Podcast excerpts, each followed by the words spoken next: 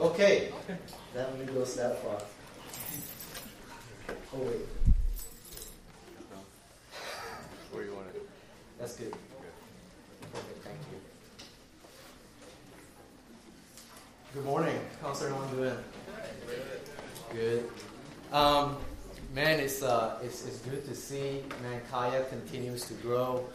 Uh, and uh, people are engaged in ministry, people are engaged in uh, COD. Every time we, I, I, see the list of people signing up from Kaya, I mean, we have about 10, 15 people signing up uh, for discipleship from our ministry, and we're, we're the largest group of people in our church that's doing that. And so, man, I praise God for that. I'm, I'm excited what God is doing in Kaya, and uh, you know, so those walls are coming down pretty soon here.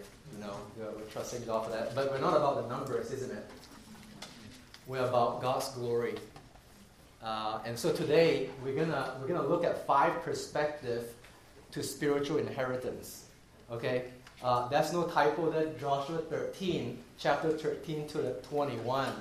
Okay, so uh, just uh, you know, stretch out your hands, stretch out your head. No, no, we're not going to go through all that chapter, but this is this is a, a interesting.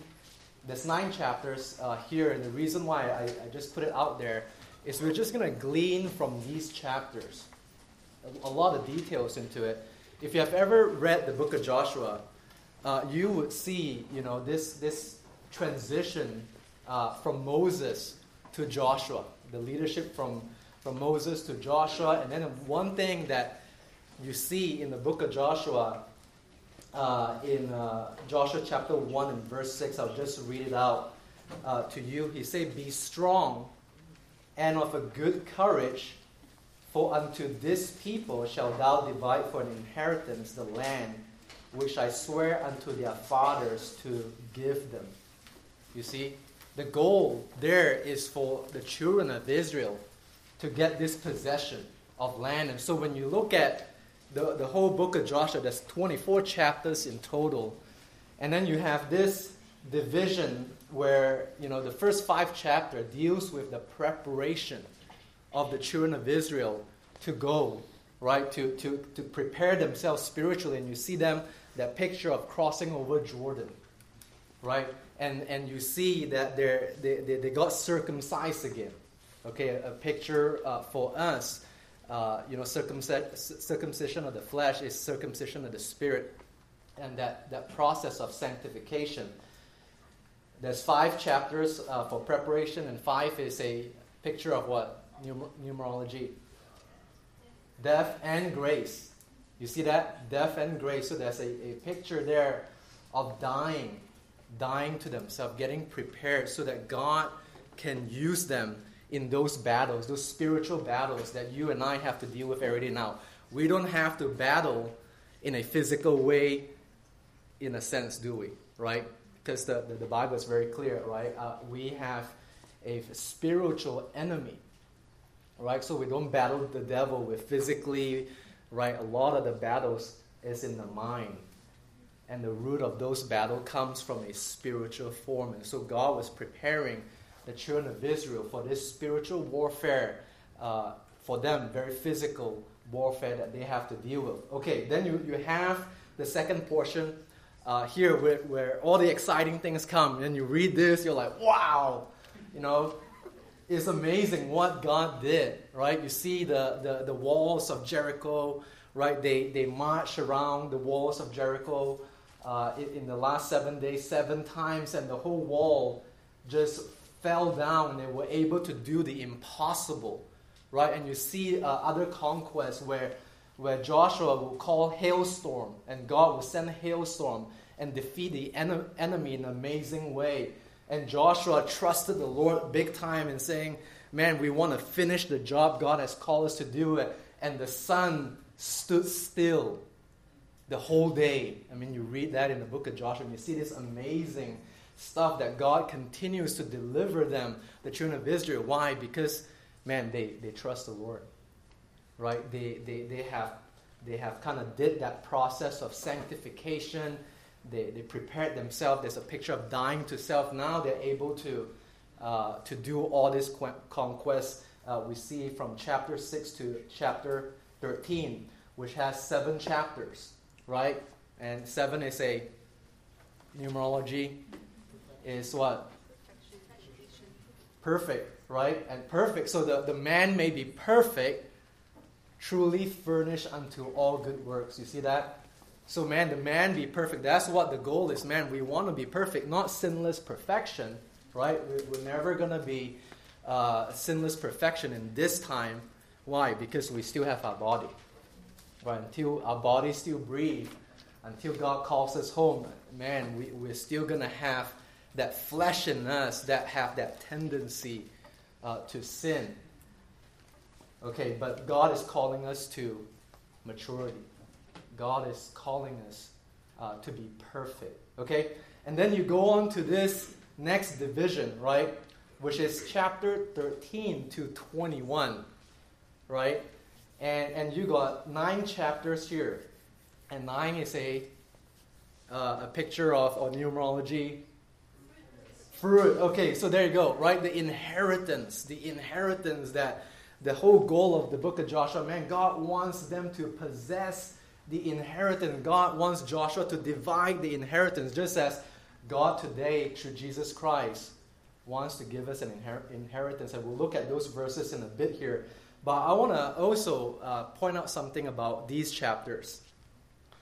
When you, when you read the, the chapters before chapter 6 to 13, you're like, oh man, that's exciting, exciting, great, great. Man, you can draw a lot from that. Then when you come to chapter 13, and then guess what you see? It's just to the 12 tribes of Israel, man, to this tribe, I'm going to give this, this land, this land, and it's stretched from here to here, from stretch to there, from here. And it's just that whole nine chapters describes the land. And I'm telling you, if have, have anyone read that before? Any hands? Okay, how was that? Was that exciting? okay, right? I mean, you're like, what in the world? I mean, you're just like, oh, I'll give you a sample, right? I mean, just, uh, uh, you know, so I'll, I'll just give you a, a, a sample here. Say, now therefore, uh, therefore divide this land for an inheritance unto the nine tribes and a half tribes. And then it says, from Aroer that is upon the bank of the river Arnon, and the city that is in the midst of the river, and all the plains of Medeba unto Dibon, and all the cities of Sihon, kings of the Amorites, which reign in Heshbon unto the border of children of Ammon, and Gilead, and the borders of the Geshurites and Maachatites, and all the Mount Hermon, and all Bashan, and unto car, and then you have all this going. Just like the whole plot of like, it's like, that's good. like just plot and plot, you're like, wow, what is up? What is up with that? Like, man, that would put you to sleep, you know? And uh, I'm, I'm telling you, now, if you put yourself in, in their shoes, and we'll just modernize this a bit, right? And if you guys right now done the conquest, and we're doing a procession of inheritance that you, every one of you, are going to get, groups, different Bible study groups are going to get different inheritance, how exciting would that be?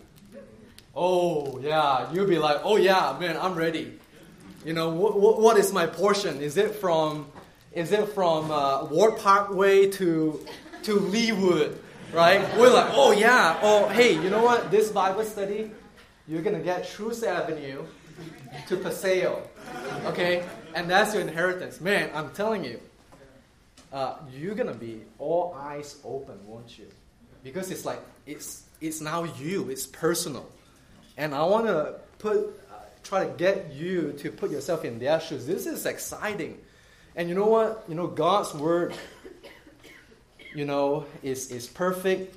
And at the same time, God says that, man, if Jesus were to write down everything he's, he's done, I mean, man, you can't contain it. You know, so God is specific in choosing verses, chapters, words He wants to put in to His word that's infallible. And He chose that nine chapters and to us boring. You see what I'm saying? And it's important. And so this morning I want to glean from these chapters. Clearly, we can't go over everything, but I want to glean from these chapters and gives you five perspective, right, to our spiritual inheritance. And this is very much uh, to the person who have given their life to Jesus Christ. Okay, uh, this this applies to you, and if you haven't, man, I, I pray that God will still show you something today. That God will show you that, man, you need to be enlisted. Uh, to be a born again believer of Jesus Christ, enlisted into the army of God in a, uh, in a spiritual sense. Amen? So let's pray and uh, ask God for his favor for our message this morning. Uh, Father in heaven, Lord, I, I, thank you so much again for uh, Lord, what you're doing in Kaya. Lord, I, I thank you so much for um, our pastor, Brandon Briscoe, Lord, that is uh, just been such a blessing in my life personally. And Lord, uh, he's just an example and an example, Lord, that I look up to. And God, I just thank you for what uh, you're doing with him and, and all the other leaders uh, in Kaya, Lord, to push forward, to not be complacent, uh, Lord, with, with where we're at, be okay with where we're at, but to push through. Why? Because, Lord, they realize, and, and we need to realize that we're going to give an account at the judgment seat of Christ. And Lord, we don't want to come to that place and say, oh, shoot, uh, I really regret. I, and uh, we don't want to be in that place. And so, God, would you, uh, would you convict us this morning? Uh, God, as, as Seth has prayed, Lord, set me aside, Lord. I have nothing to offer in that, but but but what you have done through your word in my life. And so, God, I pray that this will be edifying, and Lord, that our faith uh, will be challenged. Uh, this morning in Jesus' name. Amen. Amen. Okay, so uh, I always have a hard time pronouncing this word Deuteronomy. Okay, I think I got it. Okay, so so in this chapter, I won't mention that. okay, uh, so uh, I think I put up that verse over there. Okay, so there's a purpose for God saving the children of Israel, right? And so the children of Israel was in bondage uh, in, in, in Egypt, right? It's a picture of the lost world under under the under Pharaoh, this evil king, which is a picture of Satan, and Satan has them in bondage, just as today Satan has the lost people in bondage, right? Trying to make it through their good works, trying to do things in their own way and, and trying to find their way to success and happiness, but all the time having a void, right?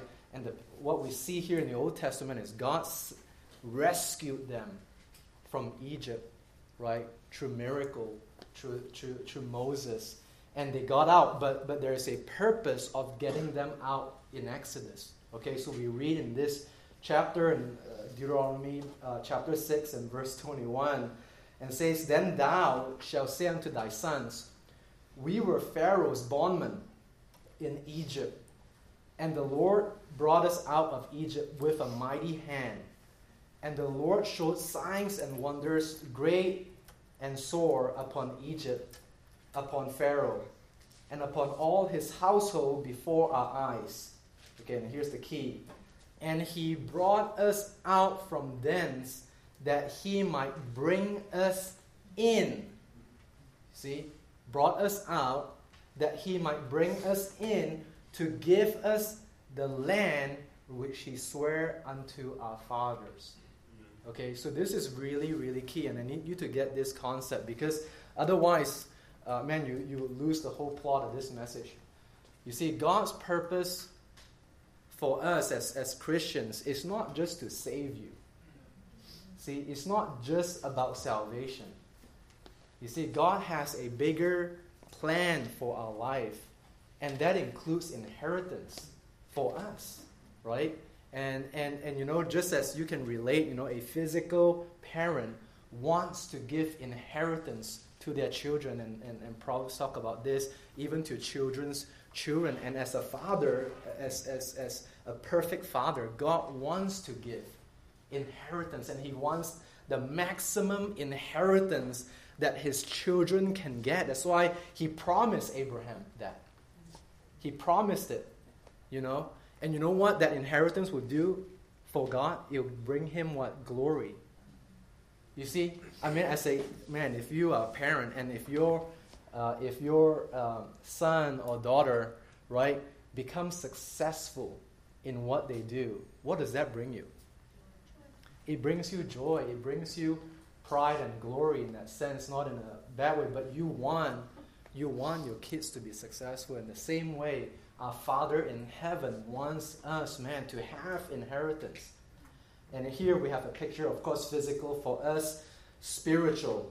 In Genesis chapter 12 and verse 7, and the Lord appeared unto Abram and said unto, uh, and said unto thy seed, Will I give this land? And there he built he an altar on the Lord who appeared unto him. Okay, so this promise was given to Abraham. Now, let's move on to the, the New Testament side of things, right? New Testament in the book of Acts, chapter 26 and verse 16. This is the context of here is that Paul just got saved.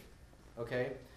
And he says this this is a commission that God has for Paul. He said, But rise and stand upon thy feet, for I have appeared unto thee for this purpose, to make thee a minister and a witness both of these things which thou hast seen, and of those things in the which I will appear unto thee, delivering thee from the people and from the Gentiles unto whom now I send thee. Okay, and here's the key to open their eyes and turn them from darkness to light and from the power of Satan unto God, that they may receive forgiveness of sin and inheritance among them which are sanctified by faith that is in me. You see that? And, and this is to the Gentiles. Paul, uh, God is sending Paul into the Gentiles. We see that more cross reference uh, in, in, the, in the New Testament, Colossians chapter 3, verse 24. Says, Knowing that of the Lord ye shall receive the reward of the inheritance, for ye serve the Lord. First Peter chapter 1 4 it's not there, but I'll just I'll just mention it to you. To an inheritance incorruptible and undefiled, and that fadeth not away, reserved in heaven for you. You see that? Uh, you get the picture of inheritance that God, man, wants his children to have inheritance, to succeed. And man, what? For the glory of God. Okay, so we're going to look at five perspectives. Four of these perspectives are more in a negative sense, then the last perspective is a positive sense, okay? So stay with me. Uh, perspective number one. Perspective number one. I believe God, but I will still prioritize my needs, hopes, and dreams. Okay, turn to uh, the book of Numbers, chapter 32. The book of Numbers and chapter 32, and we're going to read from verse 1 to verse 5. Okay, you see, you see these two and a half tribes uh, getting an opportunity, right, to decide whether, man, I want God's best for me or do I want my best for me today? Okay, are you guys there? Numbers 32, chapter, uh, well, chapter 32, verse 1 to 5. And it says, now the children of Reuben and the children of Gad had very great multitude of cattle. And when they saw the land of Jazer and the land of Gilead, that, that behold, the place was a place for cattle, the children of Gad and the children of Reuben came and spake unto Moses and to Eleazar the priest and unto the princes of the congregation, saying, Ataroth and Dibon and Jazer and Nimrah and Heshbon and Elealeh and Shebam and Nebo and Beon, even the country which the Lord smote before the congregation of Israel, is a land for cattle, and thy servants have cattle. Wherefore say they, If we have found grace in thy sight, let this land be given unto thy servant for possession, and bring us not over Jordan. You see that? You see that? These two and a half tribes, they are in the cuff of getting into the promised land. Right? This is the place that God has promised Abraham. and, and they have gone through so much. I mean, their fathers, right, was in the wilderness, and they didn't get to get in because of unbelief. And now they have that opportunity to seize the moment and go and trust the Lord to get in. And yet, right before they get into the promised land, they saw this land and like, oh my goodness, this is this is neat. Uh, man, I got cows. There's a lot of grass here. There's, it's hilly. The, you know, the cows can have a good exercise on the hills. You know, we're going to have good cows. Man, let's do that. Let's, let's ask our leaders and, and, and, and get, get this land instead of the one that God has for us. You see that problem? I mean, they completely miss the point of Exodus. Remember what we just talked about earlier? What's the point of Exodus? To get out of Egypt and to get in to the promised land that God has for them. And you know very well, you know, this, this the, the, the, the stats uh, for people going into the promised land and doing anything meaningful for the Lord is pretty low. Do you know the stats of that? Many of you do. It's just crazy to me. That's the, I mean, that's the picture, right? Narrow is the way. Man, no one wants to take that, that hard path, right? Those difficult decisions to reserve and, and, you know, God in their heart, right? You know, two, only two of the original uh, uh, people from, from um, Egypt, right, went into the promised land. Who are they?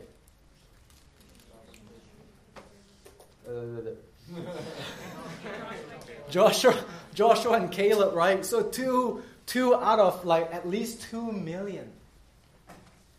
Two out of at least two million people. You know, uh, didn't didn't didn't get in, and and um, and all those that are above tw- uh, 21 years old or tw- 21 years old uh, didn't get in, and God waited. God waited for them to to die off in the wilderness, you know, before they actually get in. You know, because they didn't believe God and say, well, okay, you didn't believe me? Okay, well, you won't get to see the promised land, what I have reserved for you. And what is so crazy here, they were so close to it, and yet they missed it completely. To get out of Egypt, they thought it was sufficient. Now they want to they don't want to get in. Okay? And and so what we see in verse uh, 7. Uh, let's, let's start from verse 6. 6 to 15. Okay, this is Moses' rebuke to uh, these two and a half tribes, these two tribes. Um, and wherefore, and sorry, verse 6 And Moses said unto the children of Gad and to the children of Reuben, Shall your brethren go to war, and, and, and shall ye sit here? And wherefore discourage ye the heart of the children of Israel from going over into the land which the Lord, Lord had given them? Thus did your father when I sent them from Kadesh Barnea to see the land. For when they went up into the valley of Eshcol and saw the land, they discouraged the heart of the children of Israel that they should not go into the land which the Lord God, which the Lord had given them. And the Lord's anger anger was kindled the same time, and he swore, saying, Surely none of the men that came out of Egypt from twenty one years and upward shall see the land which I swore unto Abraham, unto Isaac, and unto Jacob, because they have not wholly followed me, save Caleb the son of Jephunneh, the Kenizzite, and Joshua the son of Nun, for they have wholly followed the Lord. And the Lord's anger was kindled against Israel, and he made them wander in the wilderness 40 years until the generation that had done evil in the sight of the Lord was consumed. And behold, ye are risen up in your father's stead, an increase of sinful men, to augment yet the fierce anger of the Lord toward Israel. For if ye turn away from after him, he would yet again leave them in the wilderness, and ye shall destroy all these people. Okay, you see, so Moses given a, a pretty serious rebuke, didn't he? Right? I mean, pretty serious rebuke. Man, I mean, remember what God did to the to your fathers. Remember all the death that happened. Remember, uh, man, they, they didn't get to see the promise and all that. It's a pretty serious rebuke. But how did they respond to that rebuke? How did they respond to the rebuke? Well, their solution, right, was a compromise solution. You see, what they say was this in verse 17 But we ourselves will go ready armed before the children of Israel until we have brought them unto their place, and, on, and our little ones shall dwell in the fenced cities because of the inhabitants of the land. We will not return unto our houses until the children of Israel have inherited every man his inheritance, for we will not inherit with them on yonder side of Jordan or forward, because our inheritance fallen to us this side of eastward.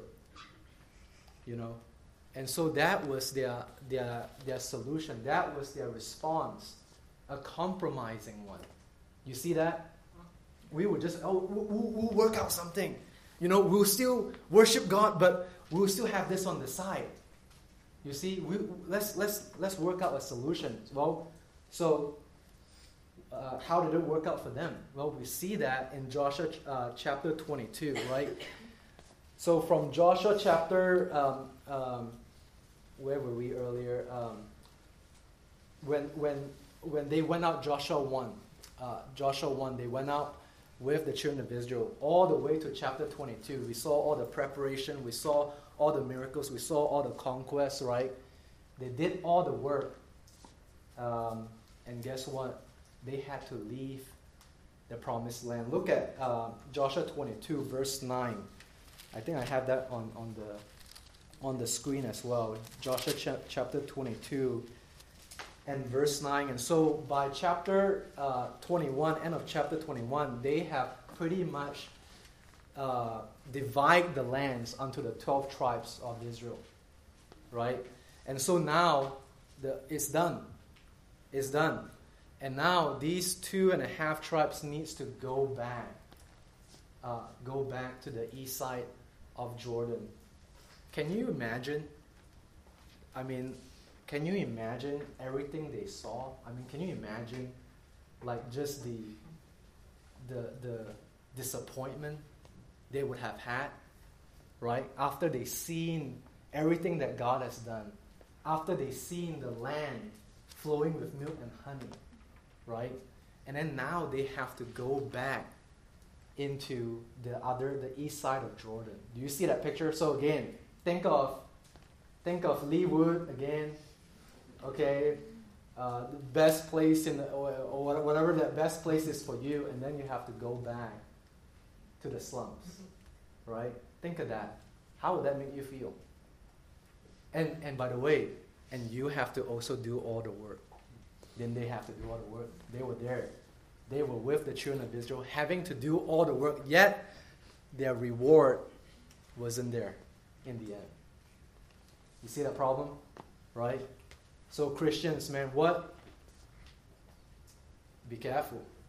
Be careful for what you ask for right? You have to still do the work. The idea is you have to still do the work of the ministry, but in the end, you end up getting actually a lesser deal. In fact, it was a really bad deal for them. See, uh, Joshua chapter 22 and verse 9, let me read that to you. And the children of Reuben and the children of Gad and the half tribe of Manasseh returned and departed from the children of Israel out of Shiloh, which is the land of Canaan, to go unto the country of Gilead to the land of their possession, whereof they were possessed according to the word of the Lord by the hand of Moses. Okay, so if you do a study on the word Shiloh, okay, this is this is a place of peace. This is a place of fertile land that we talked about. Shiloh is a, a you know is a word that even depicts uh, the Messiah, right? To be close to Messiah. Okay? And guess what Gilead, this place that they have to return back to, means? It means rocky. Stones, hills. Okay? So see that? Shiloh, peace, Messiah, right? Fertile land.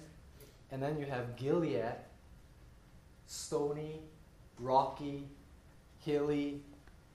Okay, and then if you ever look at the parable, the sower, you know the parable, the sower, right? There's different lands, different types of soil. How well does the stony ground works? Right? Not too well, man. They can grow a bit of, you know, they can start growing and blossoming really quickly, right? Which is what this two and a half tribe, uh, in, you know, started off. Started off somewhat okay, right? But then stony ground, man, they made bad choices, right? And then you know what? They're in Gilead where they're never gonna grow roots in that place. They're never gonna grow roots in that place, and you you, you see that as disappointment, and they have to justify it.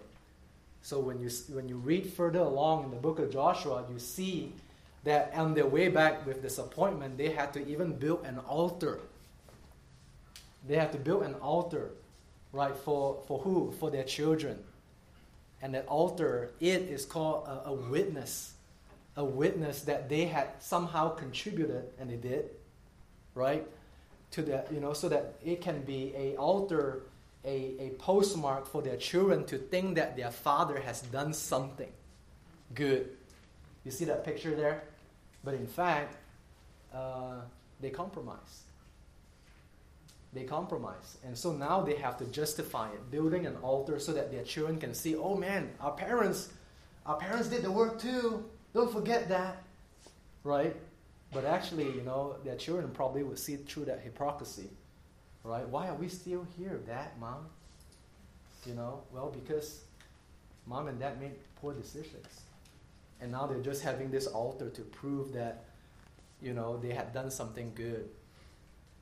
You see that? Okay, so uh, one other interesting observation with this, this is the, also the, the tribes that also die first. You know, as we look at uh, further along the Old Testament, we see that they were the first to fall to the enemy. 2 Kings chapter 10, verse 32, you can jot down that reference. It says, In those days the Lord began to cut Israel short. Guess, guess who was in the short list? And Hazael smote them in all the coasts of Israel, from Jordan eastward, and the land of Gilead, the Gadites, and the Reubenites, and the Manassite, from Aroer, which is by the river Arnon, even Gilead and Bashan. Very interesting, isn't it?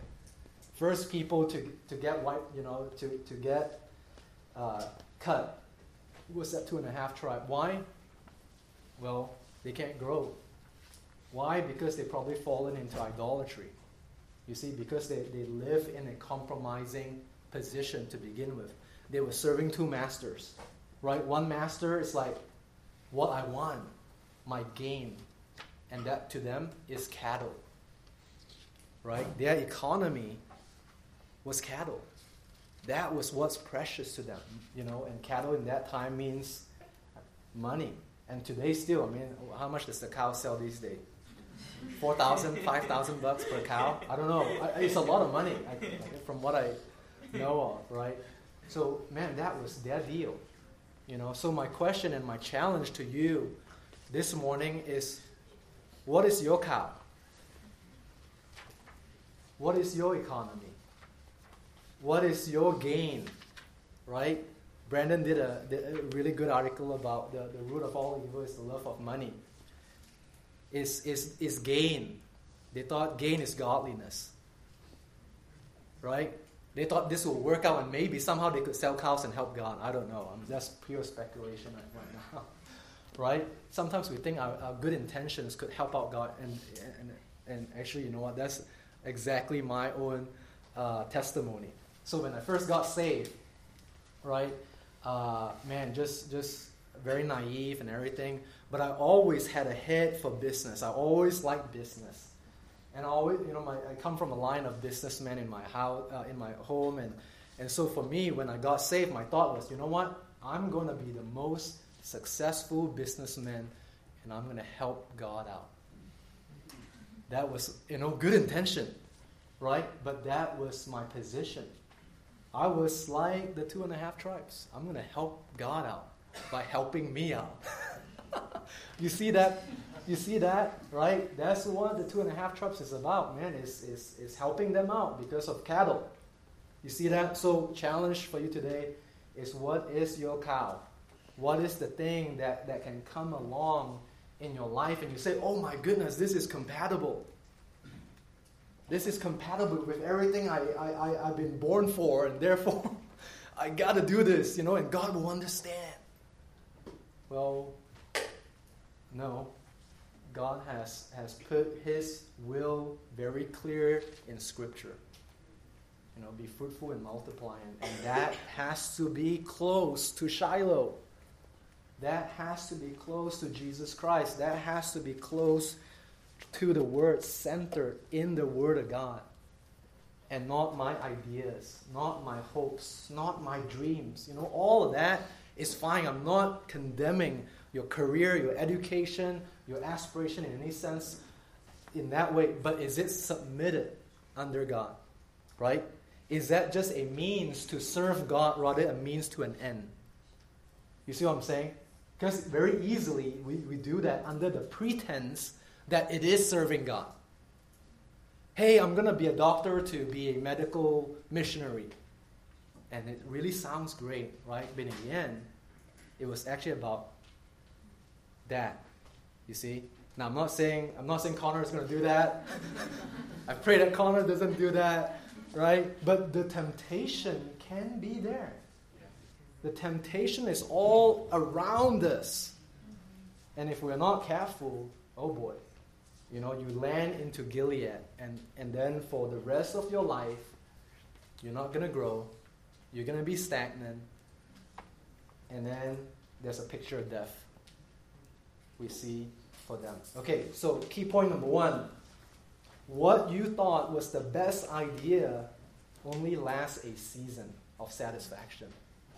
Then it brings sorrow and the need to justify it.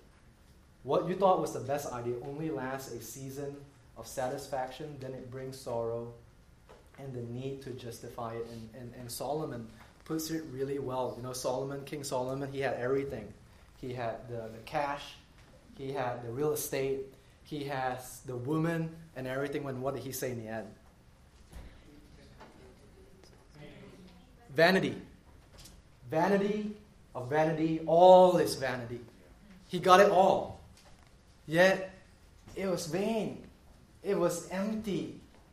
He was unsatisfied. And so the things that you think might be good, man, maybe only just very temporal. And in the end, it doesn't satisfy you. Okay, let's move on to perspective number two.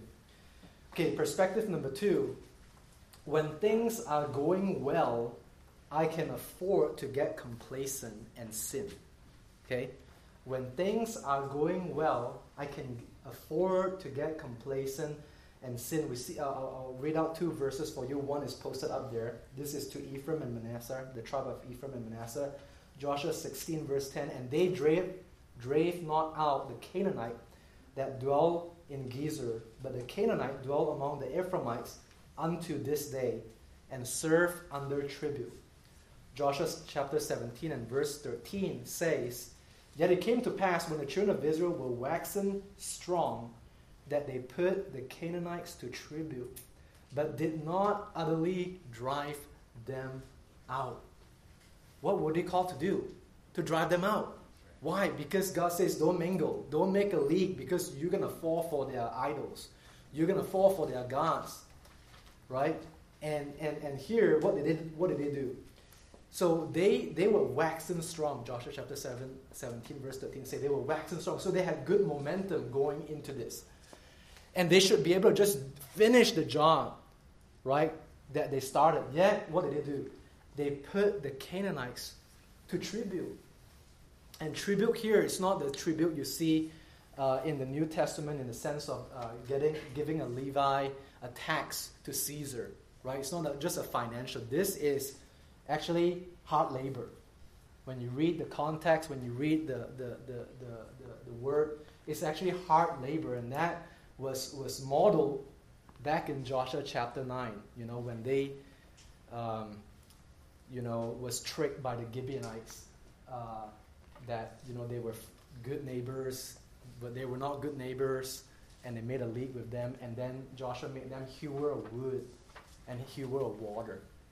Okay, and here they're like, man, things are going great, things are going good, but then they got complacent. They they made their life easy right? They're trying to make their life easy. So, oh, okay, you know what? We, we don't have to kill you all. You can carry water for me. You can carry wood for me. How about that? Cool? And so, man, that sounds really good, right? I mean, like, just take advantage of the situation, right? Or, man, very, very, uh, you know, what's the word? If, um, efficient, right? But that's not what God called them to do. You see? And they got complacent and then that complacency allowed them to then sin against God by making league with the, the people that God asked them to destroy. You see? Man, that is that is a bad idea. And I put up a a, a, um, a little graphic there. This is the cycle of sin that is very, very common even till today, right? So what happened? God, God will bless. You know, God will bless because that's who He is. He, he, he, He's love. He's, he's a giver. You know, He died for us. He put His life on the line, and then, and then what, what, what you know, things are going well. We get complacent, right? We get complacent. Oh, things are going well, and then we leave room for laziness. We leave room to make provision to sin. You know, it doesn't just happen that quickly, you know that, right? It's always like, oh yeah, you know, things are good. Then I can just make room for other stuff. They sin, and when they sin, they cry out to God, right? And then, man, just misery and misery. God then end up blessing them, and guess what? They get complacent again. And then that complacency leads to them to get to sin right? Do you do you do you does this resonate to you guys at all? Because it, man, it definitely resonate with me. You know, just this idea, man. When things are going well, man, I can just chill.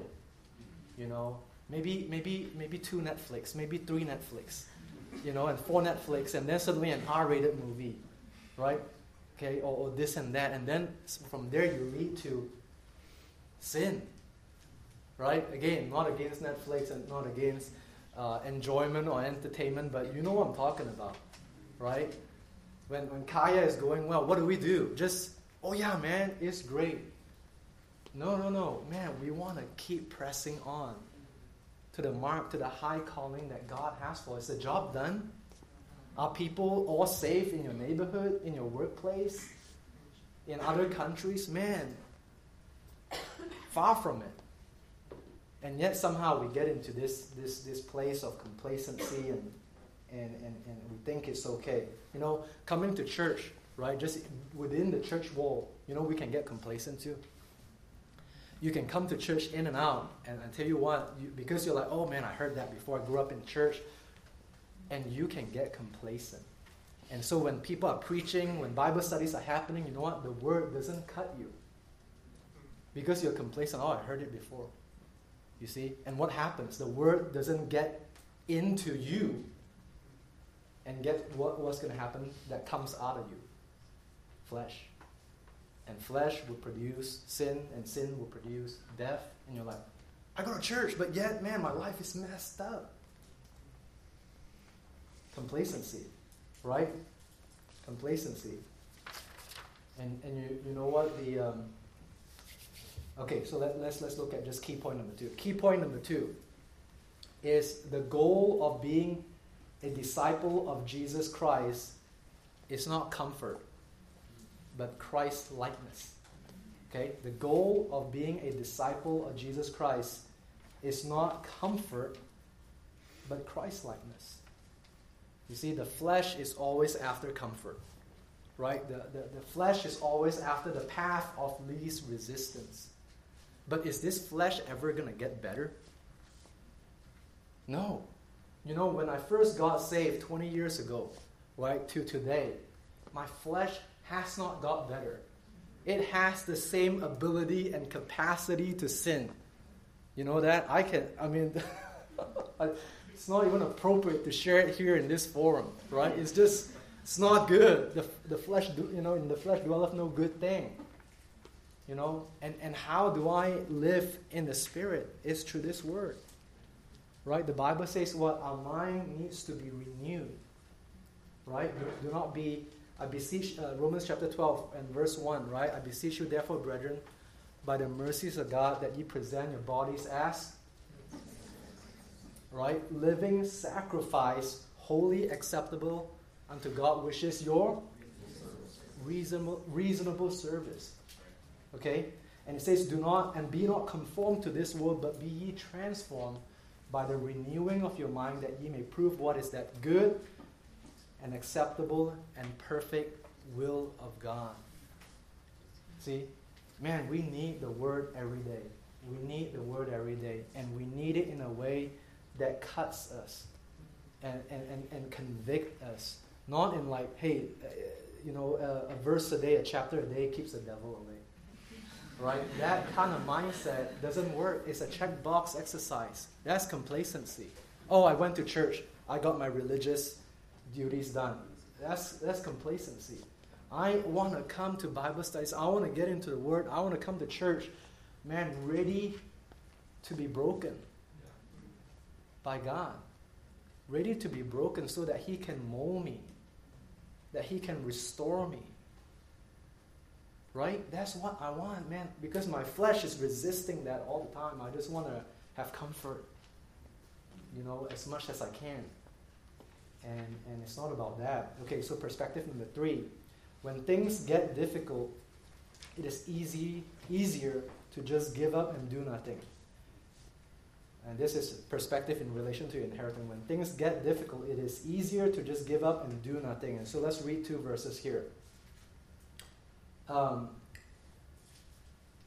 and uh, Joshua chapter 15 and verse 63 And for the Jebusites, the inhabitants of Jerusalem, the children of Judah could not drive them out, but the Jebusite dwelt with the children, children of Judah at Jerusalem unto this day.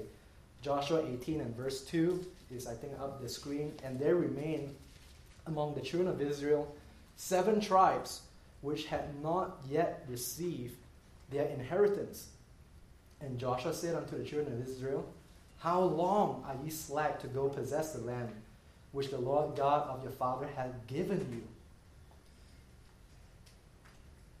See, they were in the promised land. Now they just have to go do the work. Right? They, they're already there. They're, they had great momentum going into that. Right? But they now just need to do the work. They just need to do the work. You know, the Bible, we always like to quote Ephesians chapter 2, 8 and 9, don't we? For by grace are you saved through faith, and this is not of yourself, it's a gift of God, not of works, lest any man should, should boast. But man, we don't read the, the chap, the verse after that. What does it say? That we're safe unto what? Good works. You know, works. You know what work is? In, in, in Greek, it means work right? it means work. Work is work, it's labor. I mean, people, I'm, I'm telling you, uh, people have this idea, man, I, I, I love the, the idea of missions. I love the idea, you know, the romantic idea of, of, of, you know, being a minister or this and that, right? But then when it comes to the work, the work of it, man, you're like, oh, I don't know about that. Coming here, you know, every, when, when do you guys practice now? What? 7.45 and then you have another practice before, right? On Saturday. On Saturday. So you have practice on Saturday, then you have to get earlier here. Is it that, I mean, is it easy? Uh-uh. it's not easy. It's, it's work. It's work. It's work. You know, and I'm telling you, uh, unfortunately, sometimes Christians take this idea of grace you know, too too far and think that we don't have to do any work. Oh, it's just by grace, you know, and God will just work it out. No, God also called you unto good works. He called you into good work. He uh, called you to be a good testimony at your job place. You know, many times, you know why Christians are not effective minister at their workplace? Because they don't work. They don't work hard. They don't necessarily get along with people, right?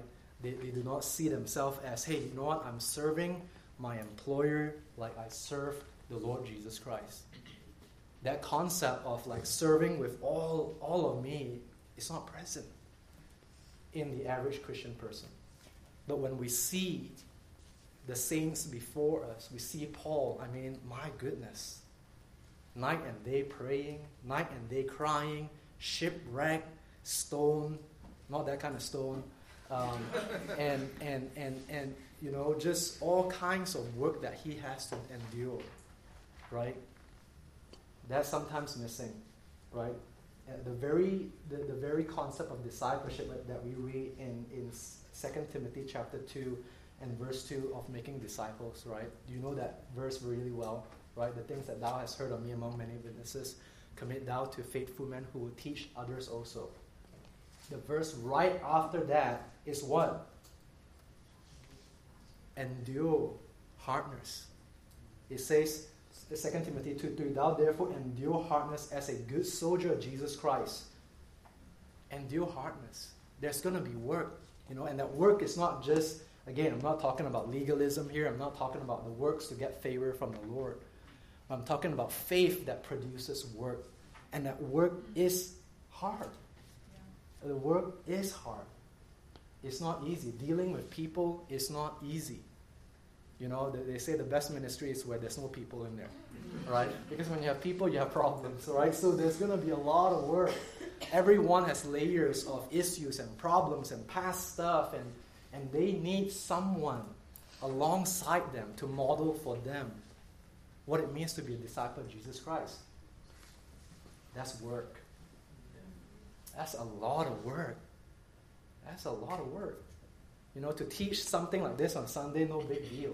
But to see me every day and watch me every day and to, to help someone, you know, that's work. You know, sometimes to train someone to do something, right? Can I get a witness? Right? To train someone to do something is double the work that you have. It's not, it's, it's hard work. Okay, I think you get the point. Right? Jesus finished his work of discipleship before he went to the cross. Jesus finished his work at the cross as well. Jesus is a starter and he's a finisher. Right? We need to be the same. Uh, so, key point number three there is no shortcuts to spiritual growth or fruit. Right? There is no shortcut to spiritual maturity of, or fruit. Right? It, man, it's faith, and then that faith produces work. That works produces experience, tribulations, and that, that tribulation produces patience, and that, that patience produces hope. I just quoted Romans chapter 5, verse 3. Right? That's how you grow.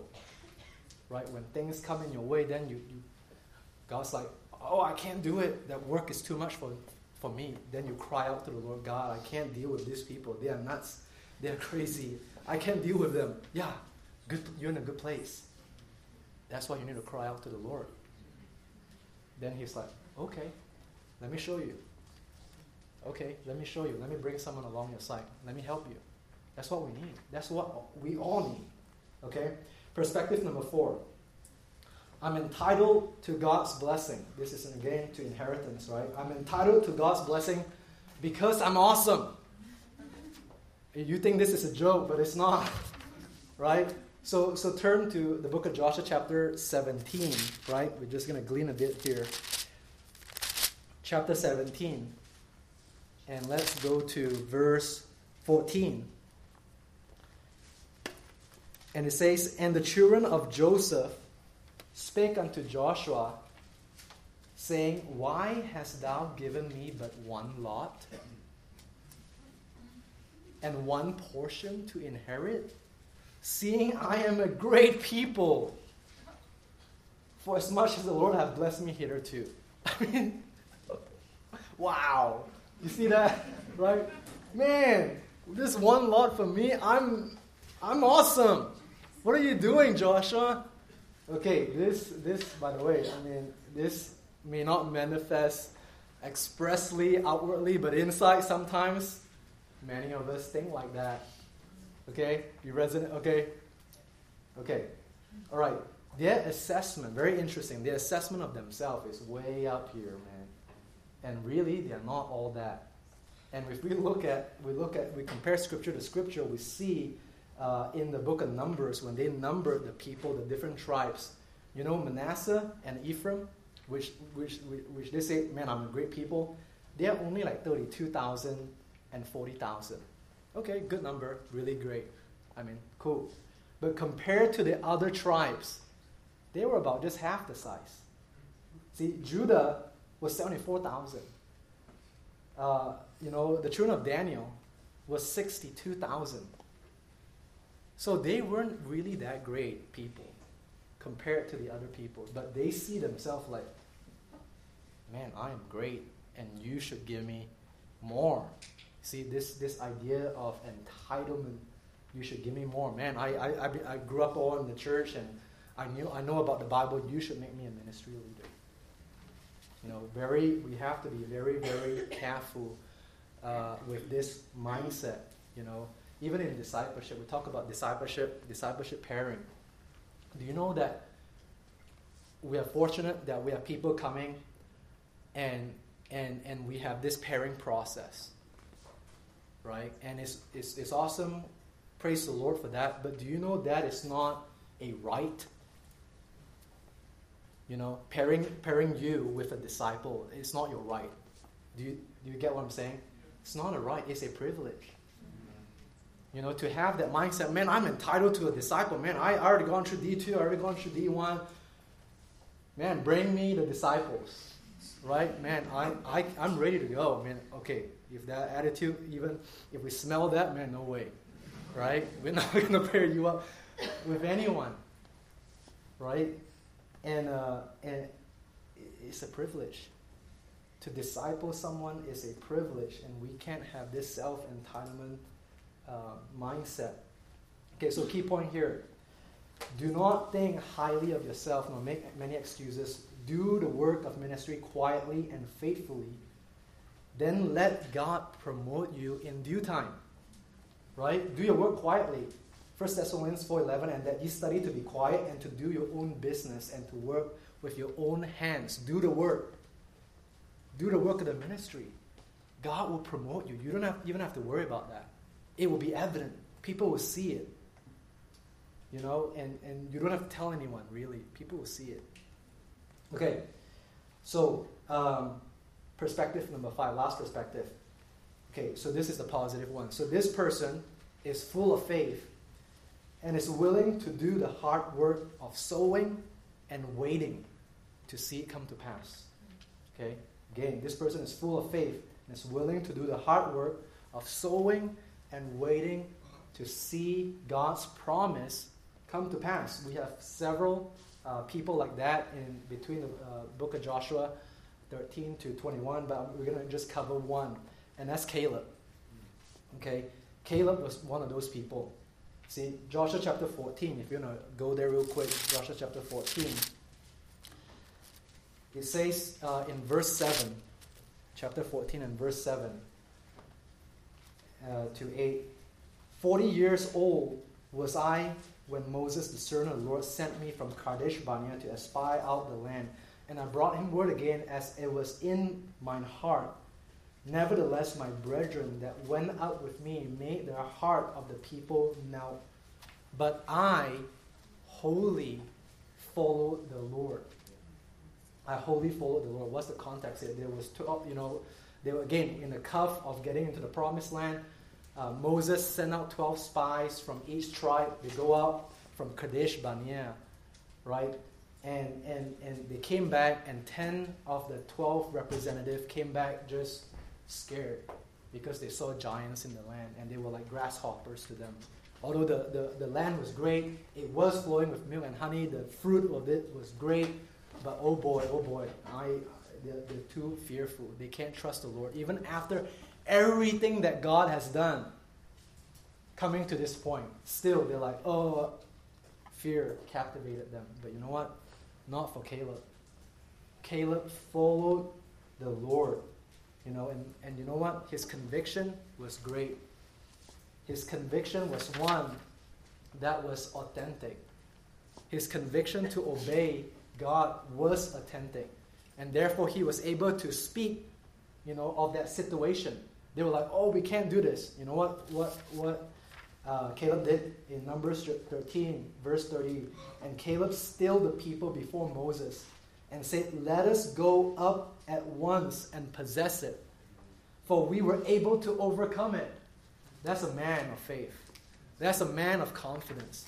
That's a man full of optimism. Let's, let's do it and let's do it now. We need Caleb's, right? Not wait, not trying to, man, they already done, man, go, right? It's amazing. Proverbs 28, verse 1 The wicked flee when no man pursueth. No one was pursuing them, right? But the righteous are bold as lion. And Caleb was that. He was righteous. He trusted the Lord. And it's like, let's go. He didn't let the giant scare him or the work of doing all this conquering overwhelm him, right? He's like, okay, I see it. It's a big task. It's a tall order. But my God is big enough. Let's go. What are we waiting for? You see? Let's go. Let's go to the campuses. What are we waiting for? What, what are we waiting for? Let's go. It's open. His conviction against sin was authentic. Ooh, time. His conviction against sin was authentic, right? So we see here that even after that, that speech, the children of Israel was still just like, oh, no, no, no, no, no, we can't do it. And they caused other people's heart to melt. And, and all the children of Israel were crying whole night. And they were just sobbing. And they say, hey, you know what? Let's make captains of us and let's go back to Egypt. That's what happened in the book of Numbers. Let's go back to Egypt. You know, God brought us all the way here just to kill us. You see, they, they, they just completely missed the point that God has a plan for them, has inheritance for them, and yet they, they kind of blew it. And, and you know what? His conviction for against sin was authentic. You know what the Bible says? He says that he rent his clothes, which is which is which is a picture of just sorrow and grief for his brethren who's unwilling to follow the Lord. He spoke out against them again, right? And this time the children of Israel was was like, hey, just stone them. Just stone them, bait them with stones, the Bible says. Stone them. They don't know what they're doing. Look at, we have all these people crying, all these people wanting to go, and you say we have to go to this place and commit suicide against these giants? Stone these people. And, and God has to intervene that very moment. And God's like, man, I'm done with these people. I'm done. And he was, when Moses interceded, and the whole situation was pacified. But man, his conviction against sin was authentic, and so must us. We cannot be okay with sin in our life. We got to call sin sin and not call it something else. And this world is turning that upside down. Sin is not sin. You know, good is evil, evil is good. Everything is not clear. No, sin is sin, and you got to stand up for it. Even in a case where someone will stone you. And I'm telling you, we are coming to a place in time that people will do harm to you be ready for that. You know, we're going to Vietnam um, this summer, and uh, and I, I told our, our, our, group of people, I say, hey, you guys have to accept the possibility of us going to jail. Do you know that? Yeah, you know, you have to accept the possibility of us going to jail. You know, it's part of it, you know, because there is risk going to a place where people uh, consider, you know, proselytizing proselytizing illegal. Okay? So, so last thing here, Joshua 14, verse 10 to 12, his conviction stood the test of time and trial. You see? Why? Because it was authentic to begin with. For 45 years, that dude waited. 45 years! Can you imagine that? I mean, like, you're, you're with all these doofus who doesn't want to follow the Lord, and you have to wait 45 years to, to see the promised land? You follow me? Right? It would have been reasonable for Caleb to complain, but he did not. It would have been reasonable for Caleb to lose hope, but he did not. It would have been reasonable for Caleb to be bitter against his brethren, but he did not. It would have been reasonable for Caleb to be bitter against God, but he did not, even though he's much older. He's ready. And you know what? Uh, he did great things. God rewarded him greatly. And so, key point number five a man who wholly follows the Lord will be able to achieve exceeding abundantly above all that we ask or think. Absolutely, without a shadow of a doubt. A man who wholly follows the Lord. So, are you willing to wait on the Lord? That's, that's work. That's faith. That requires a ton of faith. How long can you wait for the Lord? One day? Two days? How about 45 years? Right? If God will have you to wait that, will you wait for Him? Okay, so we'll close with this. What if you if you're in a place where you're not full of faith? You're like, you know what, Andrew, I resonate with the first four, not not so much with five, man. I man, I'm just to and fro, man. I'm just not grounded. I always give in to the next best thing that comes in and I do that. Okay, so what do you do? So Joshua has a remedy for that. Okay, so turn to Joshua chapter 18 as we close. Joshua chapter 18 and verse 8. Okay, so this is responding to the people. It's like, oh, we, we're slacking, we're not doing anything. And this is what the remedy that uh, Joshua gave them. Uh, you can cross reference that to verse 4, it's the same thing, but this is their response to Joshua's bidding. Okay? And Joshua is a picture of Christ. Okay, so here, here we go. Verse 8. And the men arose and went away, and Joshua charged them that they went to describe the land, saying, Go and walk through the land and describe it and come again to me, that I may be here, cast lots for you before the Lord in Shiloh. Okay, so I'm going to give you three quick points and I want you to jot them down. Okay, and the men arose. Okay, so so now Joshua is calling them to go send them to these lands. So the first thing we need to do, right? You hearing me? The first thing we need to do is get up out of your safe place. Get up out of your safe place. We have to be purposefully get out of mediocrity in order to take possession that God has promised us. We have to rise up. That's the first thing that Joshua tells them. Rise up. Be intentional. Get out of your comfort place. Okay? Second, go and walk through the land. Go and walk through the land. Okay, so what do you do? Walk just walking around your house? No. Go walk through every area of your life. Walk through every area of your life. Take a retreat. Take a one on one retreat with the Lord. Go and walk through every area of your life and allow God to reveal areas in your life that He hasn't possessed. You follow me? Right? God, man, God wants all of us. But many times we're just like, eh, not this part, not not that part. God, we, we need to walk through what areas of our life that we haven't let God possess, okay? Psalms 139, verse 23 Search me, O God, and know my heart. Try me and know my thoughts, thoughts, and see if there be any wicked way in me, and lead me in the way everlasting. God, search me. Why am I not growing? Why, why is everyone seem to be doing like, man, they're on fire for the Lord, and, and, and me, I, I, man, not me.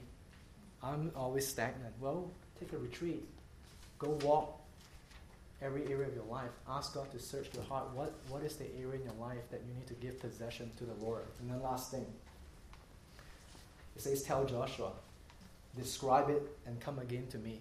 Okay, so Joshua, a type of Jesus Christ, tell Joshua, Jesus, what you see. Okay, so once you investigate the land in your life, this is the area in my life, man, that absolutely I have not given to the Lord. And that is restricting my inheritance that God has in store for me.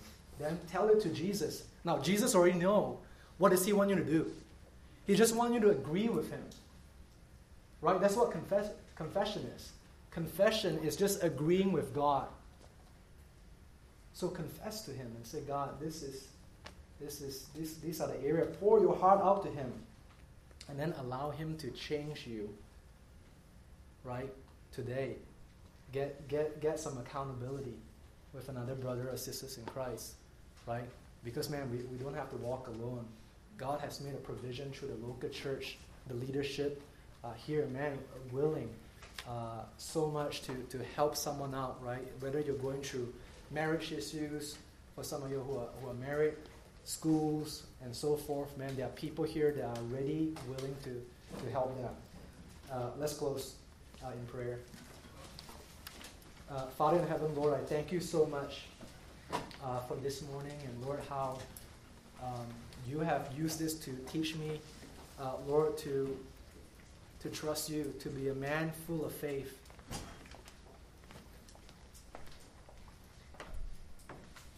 Lord, I want to be Caleb. Lord, I want to have contentment in you. Lord, I want to wait for you no matter how long it takes.